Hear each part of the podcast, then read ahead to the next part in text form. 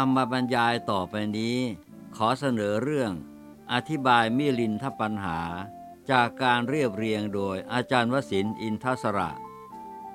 ต่อไปนี้เป็นคำนำในการพิมพ์ครั้งที่หนึ่งหนังสืออธิบายมิลินทปัญหานี้เดิมทีเดียวได้ย่อความมาจากมิลินทปัญหาฉบับของมหามกุฏราชวิทยาลัยซึ่งพิมพ์โดยเสด็จพระราชกุศลในงานพระราชทานเพลิงศพสมเด็จพระอริยวงศาคตายานสมเด็จพระสังฆราชจวนอุทายีมหาเถระเมื่อพุทธศักราช 2515 เป็นฉบับที่แปลมาจากฉบับบาลีและแปลได้ดีที่สุดในความเห็นของข้าพเจ้าย่อความมิลินทปัญหาเพื่อใช้บรรยายในสภาการศึกษามหามกุฏราชวิทยาลัยมหาวิทยาลัยพระพุทธศาสนาแห่งประเทศไทยสำหรับนักศึกษาปีที่4ประมาณ10ปีมาแล้วแต่ไม่มีโอกาสขยายความตามที่ย่อไว้มาถึงปีนี้ตั้งใจไว้แต่ต้นปีว่าจะทำคำอธิบายมิลินทปัญหาให้เสร็จเพื่อเป็นคู่มือสำหรับนักศึกษาและเพื่อประโยชน์แก่ประชาชนทั่วไปผู้สนใจปัญหาทางพระพุทธศาสนาที่สุขุมลุ่มลึกอย่างเช่นมิลินทปัญหาต้นฉบับของมหามกุฏนั้นแม้จะแปลได้ดีที่สุดแล้วแต่ยังยากอยู่มากสำหรับประชาชนทั่วไปแม้นักศึกษาที่เป็นพระสงฆ์เองก็ยังบ่นว่ายากและจับความไม่ค่อยได้เพราะท่านแปลรักษาพยัญชนะภาษาบาลีไว้ทั้งหมดจึงยากสำหรับผู้ที่ไม่คุ้นกับสำนวนบาลีข้าพเจ้าอธิบายเรื่องนี้โดยวิธีทำให้ง่ายขึ้นและใช้ภาษาร่วมสมัยได้นำเรื่องราวในสมัยปัจจุบันมาประกอบคำอธิบายบ้างนำวิชาการสมัยใหม่มาประกอบบ้างจึงหวังว่าจะเป็นประโยชน์กับท่านผู้อ่านพอสมควรทีเดียวข้าพเจ้าเคารพพระนาคเสนเถระผู้ตอบปัญหาพระยามิลินด้วยความฉลาดรอบรู้และแหลมคมมีอุปมาอุปไมยอันเหมาะเจาะหาที่เปรียบได้ยากเกียรติคุณของท่านระบือไปทั่วโลกมิลินทปัญหาฉบับภาษาอังกฤษก็มีชาวต่างประเทศผู้สนใจพระพุทธศาสนาคงรู้จักหนังสือเล่มนี้ดีตามประวัติพระนาคเสนเถระเป็นพระอรหันต์ถึงพร้อมด้วยปฏิสัมภิทาคือความแตกฉานในอัตถ์ในธรรมในภาษาและในปฏิภาณคำตอบของท่านต่อพระยามิลินจึงน่าทึ่งเป็นอันมากผู้สนใจพระพุทธศาสนาควรได้อ่านหนังสือเล่มนี้เป็นอย่างยิ่งแนวอธิบายของข้าพเจ้าอาศัยพระพุทธมติเป็นหลักและไม่ได้ขัดแย้งคำอธิบายของพระนาคเสนแต่ประการใดเลยคงอาศัยแนวของท่านและอธิบายให้ละเอียดยิ่งขึ้นด้วยสำนวนและภาษาปัจจุบันเท่านั้นข้าพเจ้าขอน้อมจิตระลึกถึงพระคุณของพระนาคเสนเถระพระยามิลินและท่านผู้ทรงปัญญาแตกฉานในอัตถ์ในธรรมอื่นใดก็ตามที่ได้มีอุตสาหะแต่งคำพีมิลินทปัญหาไว้รวมทั้งท่านผู้แปลเป็นภาษาไทยฉบับของมหามกุฏราชวิทยาลัยหนังสืออธิบายมิลินทปัญหาเล่มนี้เป็นเพียง1/3ของเนื้อหาทั้งหมดยังมีอีก2 ส่วนคือเมนทกะปัญหาหรือปัญหา2 เงื่อนลักขณะปัญหาและอนุมานปัญหาซึ่งยังไม่ได้ทำตั้งใจไว้ว่าจะทำต่อไปในโอกาสอันควรคงจะรวมได้เป็นอีกเล่มหนึ่งต่างหากโปรดได้รับความปรารถนาดีอย่างยิ่งจากข้าพเจ้าวสินทร์อินทสระกรกฎาคม 2528 คำนำสำนักพิมพ์มิลินทปัญหานับว่าเป็นปุจฉาวิสัชนาอันแสดงถึงความเลอเลิศทางปัญญาครั้งยิ่งใหญ่ที่สุดหลังพุทธปรินิพพานราว 400-500 ปีระหว่างมหาปราชญ์แห่งยุค2 ท่านท่านหนึ่งเป็นกษัตริย์ผู้รุ่งเรืองในทางโลกนามว่าพระเจ้ามิลินหรือพระยามิลินผู้สืบเชื้อสายมาจากพระเจ้าอเล็กซานเดอร์มหาราชแห่งกรีกซึ่งถือว่า เป็นชนชาติที่วางรากฐานการศึกษาทางปรัชญาตะวันตกไว้ในโลกอย่างสำคัญพระเจ้ามิลินนั้นเป็นปราชญ์ที่รอบรู้แตกฉานในทางปรัชญาศาสนาและทุกลัทธิความเชื่อในยุคนั้นและเป็นนักสงสัยตัวยงดังนั้นปัญหาแต่ละเรื่องที่ท่านหยิบยกขึ้นมาถามจึงลึกซึ้งจนยากที่จะหาศาสดาคณาจารย์หรือเจ้าลัทธิผู้ใดที่จะโต้ตอบปัญหากับท่านได้เป็นอันต้องถูกท่านต้อนจนมุมทุกคนไปคู่ต่อกรของท่านเป็นพระอรหันตสาวกผู้รุ่งเรืองในทางธรรมนามว่าพระนาคเสนเถระผู้ซึ่งได้รับคัดเลือกและเตรียมการอย่างดีให้เป็นตัวแทนของคณะสงฆ์เพื่อไปเป็นผู้ตอบแก้ปัญหาของพระเจ้ามิลินจนสามารถชำระล้างความสงสัยในปัญหาต่างๆที่ละเอียดละออของพระเจ้ามิลินได้หมดทุกข้อยังความเลื่อมใสให้พระองค์จนถึงกับสละราชสมบัติออกบวชในพระพุทธศาสนาจนได้บรรลุธรรมเป็นพระอรหันต์ในเวลาต่อมาลักษณะพิเศษที่ทำให้มิลินทปัญหามีความโดดเด่นจากตำราทางพุทธศาสนาเล่มอื่นคือกลวิธีในการแจกแจงแสดงธรรมที่ใช้เป็นแนวทางหลักคือการใช้ปฏิปุจฉาลักษณะโดยการย้อนถามตอบกันไปมาและการใช้อุปมาลักษณะคืออธิบายโดยใช้การเปรียบเทียบซึ่งพระนาคเสนเถระใช้ในการโต้ตอบปัญหากับพระเจ้ามิลินทำให้เรื่องที่ลึกซึ้งเห็นได้ยากเข้าใจได้ยากกลับแจ่มแจ้งถึงอกถึงใจแก่พระเจ้ามิลินอย่างที่ไม่ทรงคาดคิดมาก่อนท่านอาจารย์เสถียรโพธินันทะระหว่างพุทธศักราช 2472 ถึงพุทธศักราช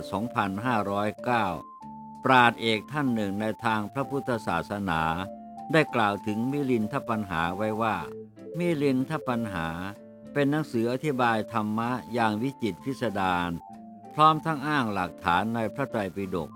นับว่าเป็นของมีค่าดุจรัตนะอันวิเศษซึ่งนักศึกษาทางพุทธศาสนาควรจะต้องศึกษาจะได้ข้อคิดแยบยลในธรรมะอีกตรีทวีคูณนักปราชญ์ทั้งยุโรปและเอเชียต่างลงความเห็นว่า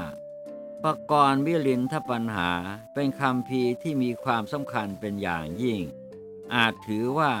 เป็นอรรถกถาเล่มแรกในพุทธศาสนาก็ว่าได้สมควรที่ชาวพุทธควรให้ความสนใจศึกษาอย่างใส่ใจอันหนึ่งมิลินทปัญหาฉบับเต็มที่แปลจากบาลีเป็นภาษาไทยนั้นมีหลายฉบับเช่นฉบับที่จัดพิมพ์โดยคณะโบราณคดีมหาวิทยาลัยศิลปากรฉบับหอสมุดแห่งชาติแปลโดยนายยิ้มปันธยางกูลฉบับมหามกุฏราชวิทยาลัยเป็นต้นในส่วนของอธิบายมิลินทปัญหาฉบับของท่านอาจารย์วสินทร์อินทสระเล่มนี้เป็นการย่อเอาเฉพาะใจความของประเด็นสำคัญในมิลินทปัญหาซึ่งมีอยู่ด้วยกัน7วรรคหรือบทไว้เป็นบทตั้งแล้วทำเลขอ้างอิงไว้เหนือคำศัพท์หลักหรือคีย์เวิร์ดหรือประเด็นปัญหาทางธรรมที่สำคัญแล้วนำมาอธิบายขยายความประกอบความเข้าใจอีกชั้นหนึ่งซึ่งช่วยให้การอ่านราบรื่นและเข้าใจได้ง่ายขึ้นมากสำหรับนักศึกษาและประชาชนทั่วไปผู้ใหม่ในการศึกษาพุทธศาสนาหรือไม่คุ้นเคยกับสำนวนบาลีซึ่งนับเป็นความอุตสาหะพยายามของท่านอาจารย์อย่างยิ่งที่จะสาดแสงแห่งธรรมให้เข้าถึงจิตใจของเวไนยชนทุกหมู่เหล่าที่ควรค่าแก่การอนุโมทนาอย่างยิ่งขออานิสงส์แห่งธรรมฉันทะในการเผยแผ่ธรรมนี้อำนวยผลให้ท่านอาจารย์เป็นผู้ถึงพร้อมด้วยอายุวรรณะสุขะพละตราบเข้าถึงพระนิพพานในปัจจุบันชาตินี้ด้วยเถิดและขอให้ท่านผู้อ่านทุกท่านได้รับความอาจหาญร่าเริงในธรรมจากการอ่านหนังสือเล่มนี้เป็นผู้ถึงพร้อมด้วยปัญญาบารมีเพื่อเป็นอุปนิสัยปัจจัยนำไปสู่ความพ้นทุกข์ในปัจจุบันชาตินี้เช่นกัน ด้วยความปรารถนาดีอย่างยิ่งสำนักพิมพ์ธรรมดาทำใดก็ไร้ค่าถ้าไม่ทำคำอนุโมทนาสำนักพิมพ์ธรรมดาโดยคุณสันติและคุณจันทิราสถาพรสถิตขออนุญาตพิมพ์หนังสือเรื่องอธิบายมิลินทปัญหาข้าพเจ้าอนุญาตด้วยความยินดียิ่งหนังสือเรื่องนี้ได้เคยพิมพ์มาแล้ว2 ครั้งโดยสำนักพิมพ์บรรณาคารครั้งหนึ่งและโดยคณะกรรมการนักศึกษามหาวิทยาลัยมหามกุฏราชวิทยาลัยครั้งหนึ่งเมื่อปีพุทธศักราช 2528 ทราบว่ามีผู้สนใจถามหาอยู่เสมอบัดนี้สำนักพิมพ์ธรรมดาได้ขออนุญาตพิมพ์ขึ้นใหม่เพื่อประโยชน์แก่พุทธศาสนิกชนและผู้สนใจทั่วไปคิดว่าจะได้รับประโยชน์สมกับที่สำนักพิมพ์ได้ลงทุนลงแรงในการเผยแผ่ให้แพร่หลายคำอันใดจะพึงกล่าวเกี่ยวกับความเป็นมาแห่งหนังสืออธิบายมิลินทปัญหานี้ข้าพเจ้าได้กล่าวไว้พอสมควรแล้วในการพิมพ์ครั้งแรกซึ่งได้นำมาลงพิมพ์ไว้ที่นี้ด้วยแล้วในที่นี้ขอท่านผู้สนใจได้โปรดพลิกไปอ่านตามต้องการเถิดข้าพเจ้าขออนุโมทนาต่อกุศลเจตนาและวิริยะอุตสาหะของสำนักพิมพ์ธรรมดามาณโอกาสนี้และขอให้สำนักพิมพ์สถิตสถาพรอยู่ยั่งยืนนานเพื่อประโยชน์สุขแก่คนหมู่มากขอส่งความปรารถนาดีมายังท่านผู้อ่านซึ่งได้สนับสนุนผลงานของข้าพเจ้าเสมอมาด้วยความปรารถนาดีอย่างยิ่งวศินทร์ อินทสระ 19 กุมภาพันธ์ 2556 เริ่มเรื่องความเป็นมาของมิลินทปัญหาคัมภีร์บาลีเล่าว่าพระนาคเสนเกิดที่กชังคละคามหรือหมู่บ้านกชังคละใกล้ภูเขาหิมาลัยบิดาเป็นพราหมณ์ชื่อโสนุตระเริ่มเรียนศิลปวิทยาเมื่ออายุได้7 ขวบและเรียนได้อย่างรวดเร็วมากทั้งไตรเพศและศิลปศาสตร์อื่นๆเมื่อเรียนจบแล้วได้ถามบิดาว่าศิลปวิทยาที่คนในตระกูลนี้จะพึงศึกษาเล่าเรียนมีเพียงเท่านี้หรือเมื่อบิดาตอบว่ามีเพียงเท่านี้ก็รู้สึกว่าวิชาต่างๆที่เรียนมาทั้งหมดนั้นไม่มีสาระอะไรนักหนาไม่เต็มความประสงค์ในความรู้ที่มีอยู่วันหนึ่งได้พบกับพระเถระในพระพุทธศาสนารูปหนึ่งชื่อโรหณะซึ่งมาบิณฑบาตที่บ้านของโสนุตรพราหมณ์เมื่อได้เห็นพระเถระก็เกิดปีติโสมนัสและคิดว่าสมณะผู้นี้อาจจะรู้ศิลปวิทยาที่เป็นแก่นสารบ้างกระมังจึงเข้าไปสนทนาด้วยให้ฉันอาหารในบ้านของตนแล้วขอเรียนวิชาคือมนต์อันสูงสุดในโลกซึ่งท่านโรหณะบอกว่าท่านรู้แต่ท่านว่าไม่อาจบอกบนนี้แก่ผู้ไม่บวชได้นาคเสนกุมารจึงขออนุญาตมารดาบิดาเพื่อจะบวชมารดาบิดาก็อนุญาตด้วยหวังว่าบวชเพื่อเรียนมนต์อันสูงส่งเมื่อเรียนจบแล้วก็คงสึกออกมาครองเรือนอย่างเดิมนาคเสนกุมารบวชเป็นสามเณรที่ถ้ำรักขิตะหรือรักขิตะคูหาท่ามกลางพระอรหันต์จำนวนมากพระโรหณะผู้เป็นอุปชาเห็นปัญญาอันแหลมคมของสมณเณรนาคเสนว่ามีพื้นฐานความรู้ในศาสตร์ต่างๆมาดีพอสมควรแล้วจึงให้เรียนพระพิธรรมก่อนสมณเณรนาคเสนเรียนได้อย่างรวดเร็วสามารถสาธยายหรือสวดท่องให้พระอรหันต์ทั้งหลายฟังได้อย่างแม่นยำไม่ผิดพลาด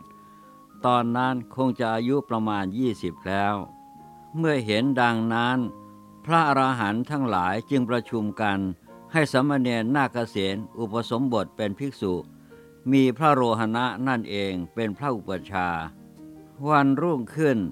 พระนาคเสนออกบิณฑบาตกับพระอุปชาเดินตามหลังท่านและคิดในใจว่าพระอุปชาของเราโง่เขลาจริงที่ให้เราเรียนพระพิธรรมก่อนพระพุทธพจน์อื่น พระโรหณะทราบความคิดของพระนาคเสนจึงกล่าวว่านาคเสนคิดอย่างนั้นหาควรไม่พระนาคเสนจึงได้รู้ว่าพระอุปัชฌาย์ของตนรู้วาระจิตจึงคิดใหม่ว่าพระอุปัชฌาย์ของเรามีปัญญาดีแท้จึงกล่าวขออภัยท่านในการคิดล่วงเกินพระโรหณะกล่าวว่าจะอภัยโทษล่วงเกินด้วยเหตุเพียงเท่านี้หาสมควรไม่นาคเสนต้องไปทำกิจพระศาสนาอย่างหนึ่งให้สำเร็จเราจึงจะอภัยโทษให้คือมีพระราชาพระองค์หนึ่งพระนามว่ามิลินครองราชสมบัติในสาคละราชธานีทรงโปรดถามปัญหาเกี่ยวกับลัทธิต่างๆให้เธอไปทำพระราชาพระองค์นั้นให้เลื่อมใสเถิดเมื่อพระราชาเลื่อมใสนับถือพระพุทธศาสนาแล้วนั่นคือการอภัยโทษของเราพระนาคเสนตอบว่าอย่าว่าแต่เพียงพระเจ้ามิลินองค์เดียวเลยแม้ร้อยพระเจ้ามิลินท่านก็จะสามารถให้เลื่อมใสได้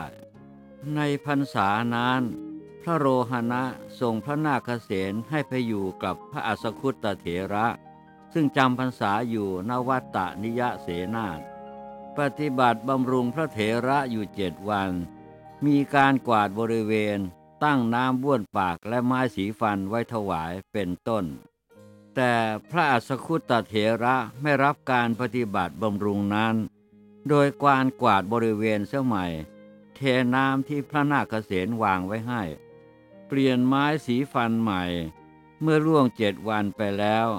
เห็นพระนาคเสนยังทำอยู่เหมือนเดิมจึงยอมรับไว้เป็นสิทธิ์มีอุบาสิกาคนหนึ่งเป็นอุปัฏฐายิกาของพระอัสสคุตเถระมาถึง30 ปีแล้ว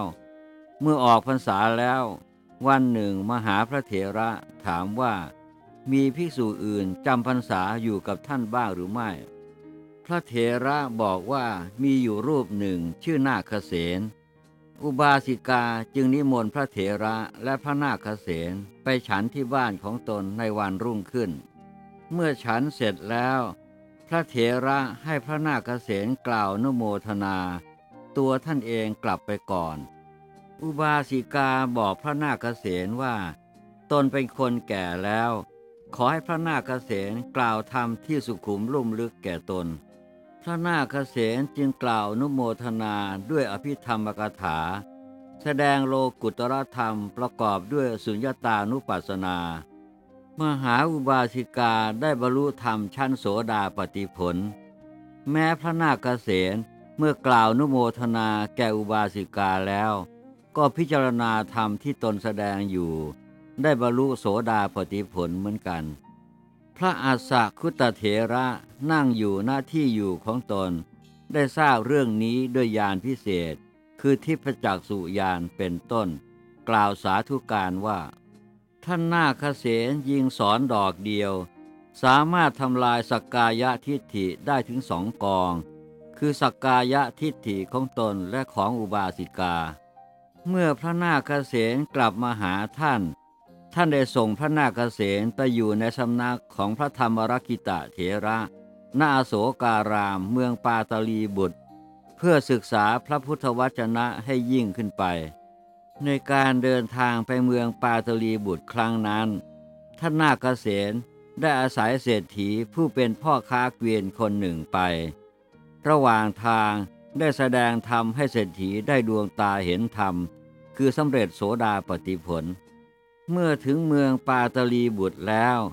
เศรษฐีได้ช่วยชี้ทางไปอโศการามให้ในสำนักของพระธรรมรักขิตนั้น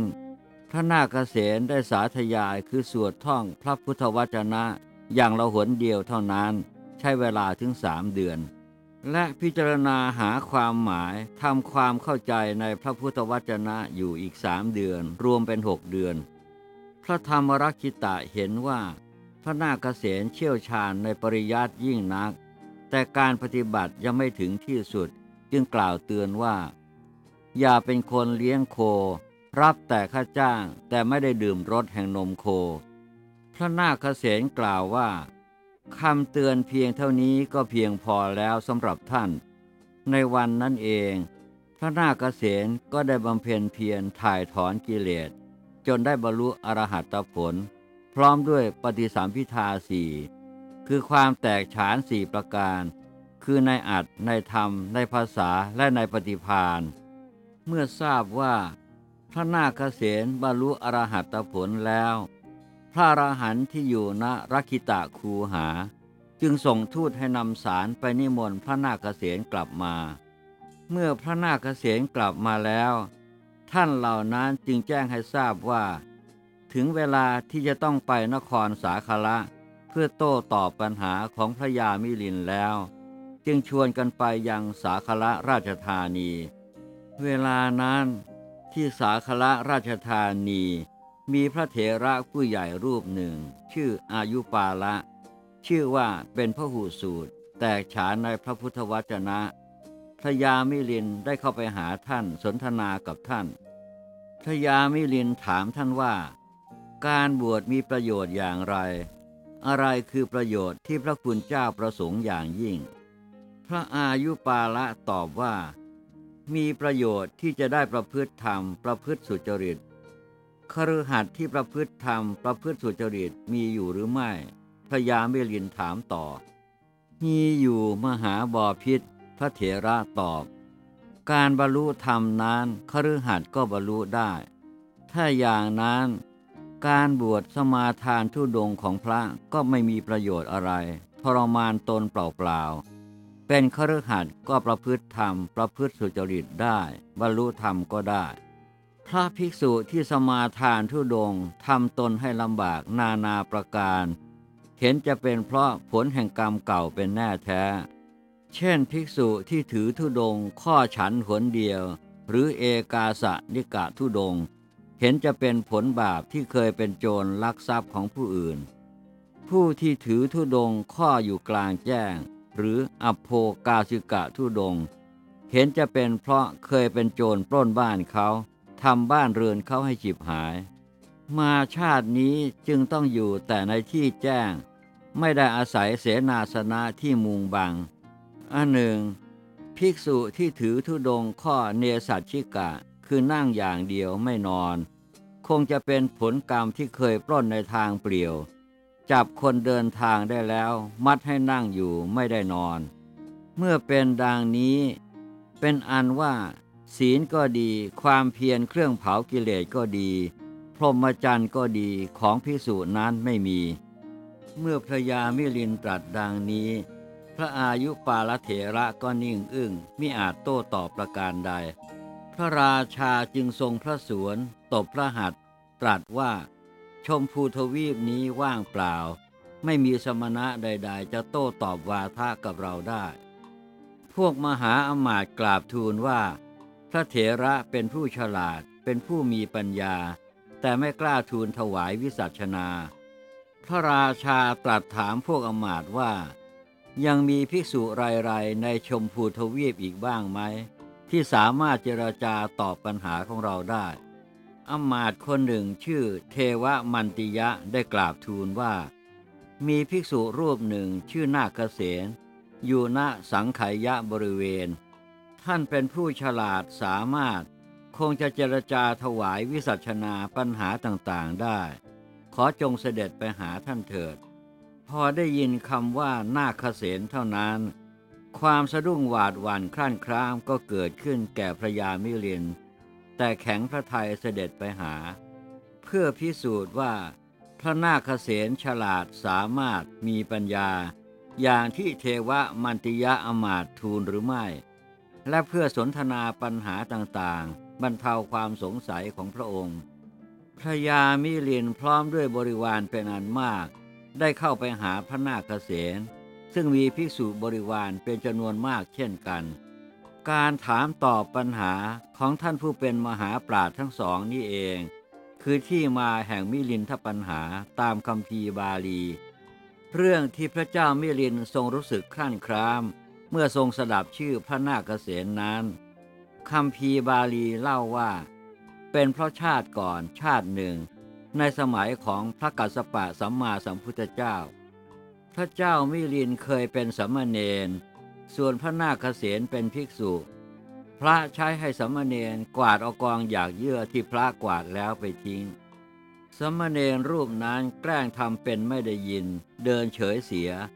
พระเรียกถึง3 ครั้งก็ทำเฉยอย่างนั้นพระขัดใจว่าสมณเณรว่ายากจึงตีสมณเณรด้วยด้ามไม้กวาด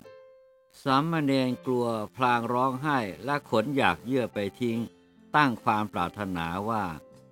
ด้วยบุญที่ทิ้งกองอยากเยื่อนี้ขอเราจึงมีอานุภาพยิ่งใหญ่เหมือนดวงอาทิตย์ในยามเที่ยงวันทุกภพทุกชาติจนกว่าจะบรรลุนิพพานครั้นทิ้งอยากเยื่อแล้วไปอาบน้ำที่แม่น้ำเห็นกระแสน้ำไหลเชี่ยวจึงตั้งความปรารถนาอีกว่าขอเราจงมีปัญญาดุจกระแสคลื่นแห่งแม่น้ำนี้ส่วนภิกษุที่ตีสมณเณรด้วยด้ามไม้กวาดก็ไปอาบน้ำเหมือนกันได้ยินความปรารถนาของสมณเณรแล้วคิดว่าสมณเณรนั้นเราใช้ให้ทำงานยังตั้งความปรารถนาถึงเพียงนี้ถ้าความปรารถนาของสมณเณรสำเร็จทำไมเล่าความปรารถนาของเราจะไม่สำเร็จจึงตั้งความปรารถนาบ้างว่าขอปัญญาของเราจงไหลเชี่ยวดุจกระแสคลื่นในแม่น้ำนี้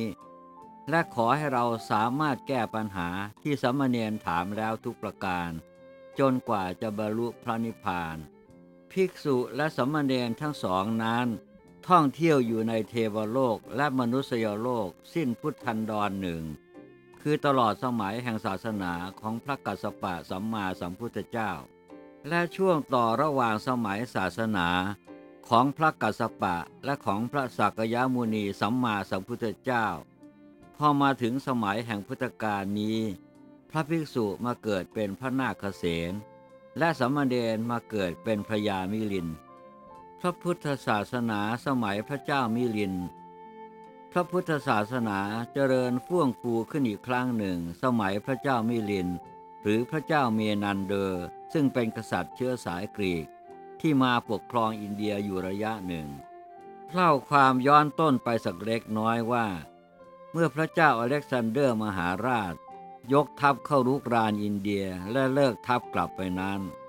แคว้นที่ทรงตีได้แล้วก็โปรดให้แม่ทัพนายกองของพระองค์ปกครองดูแลทิ้งกองทหารกรีกไว้บางส่วนฝรั่งชาติกรีกเหล่านี้ได้ตั้งเป็นอาณาจักรอิสระขึ้นเมื่อพระเจ้าอเล็กซานเดอร์สวรรคตแล้วอาณาจักรที่มีกำลังมากคืออาณาจักรซีเรียและอาณาจักรบาคเทียปัจจุบันคือเตอร์กิสถานและอัฟกานิสถานซีเรียเป็นอาณาจักรมหาอำนาจเป็นสื่อเชื่อมอารยธรรมกรีกกับอินเดียเป็นเวลานานถึง427ปีจึงถูกโรมันตีแตกส่วนบาคเทียเดิมทีก็อยู่ในอำนาจของซีเรียมาสถาปนาเป็นรัฐอิสระได้เมื่อพุทธศักราช287ซึ่งตรงกับรัชสมัยของพระเจ้าอโศกมหาราชเหตุการณ์ทางประวัติศาสตร์ในมุมนี้ของโลกสับสนวุ่นวายด้วยการแย่งชิงอำนาจกันอยู่ประมาณ100 ปีเศษจนกระทั่งลุถึงพุทธศักราช392พระราชาเชื้อสายกรีกพระองค์หนึ่งพระนามว่าเมนันเดอร์หรือที่เรียกในคัมภีร์บาลีว่าพระเจ้ามิลินยกกองทัพตีเมืองต่างๆแผ่พระราชอำนาจลงมาถึงตอนเหนือของลุ่มแม่น้ำคงคาเดิมทีไม่ได้ทรงเลื่อมใสในพระพุทธศาสนาได้ทรงขัดขวางการขยายตัวของพระพุทธศาสนาด้วยซ้ำไปเนื่องจากทรงแตกฉานวิชาไตรเพศของพราหมณ์และศาสนาปรัชญาต่างๆรวมทั้งพุทธศาสนาด้วยจึงประกาศโต้วาทีกับนักบวชในลัทธิศาสนาต่างๆในเรื่องศาสนาและปรัชญาปรากฏว่าไม่มีใครสู้พระองค์ได้เวลานั้นพระเจ้ามิลินทรงประทับอยู่ที่นครสาคละพระภิกษุสามเณรต่างคลั่นคล้ามในวาทะของพระเจ้ามิลินอยู่ไม่เป็นสุขในเมืองสาคละพากันอพยพไปอยู่ที่อื่นเสียหมดสิ้นเมืองสาคละว่างพระภิกษุสามเณรอยู่ถึง12 ปีจนกระทั่งคณะสงฆ์สมัยนั้นเลือกพระเถระผู้สามารถรูปหนึ่งมายังเมืองสาคละเพื่อสนทนาเรื่องศาสนาและปรัชญากับพระเจ้ามิลินท่านผู้นั้นคือพระนาคเสนพระเจ้ามิลินทรงทราบข่าวนั้น เสด็จไปสนทนาเป็นเชิงปุจฉาวิสัชนาอภิปรายกันขึ้นเป็นเวลาหลายวันผลปรากฏว่าพระเจ้ามิลินทรงยอมแพ้พระนาคเสนข้อสนทนาระหว่างนักปราชญ์ทั้งสองท่านนี้ได้รวบรวมไว้เป็นคัมภีร์สำคัญคัมภีร์หนึ่งเรียกว่ามิลินทปัญหา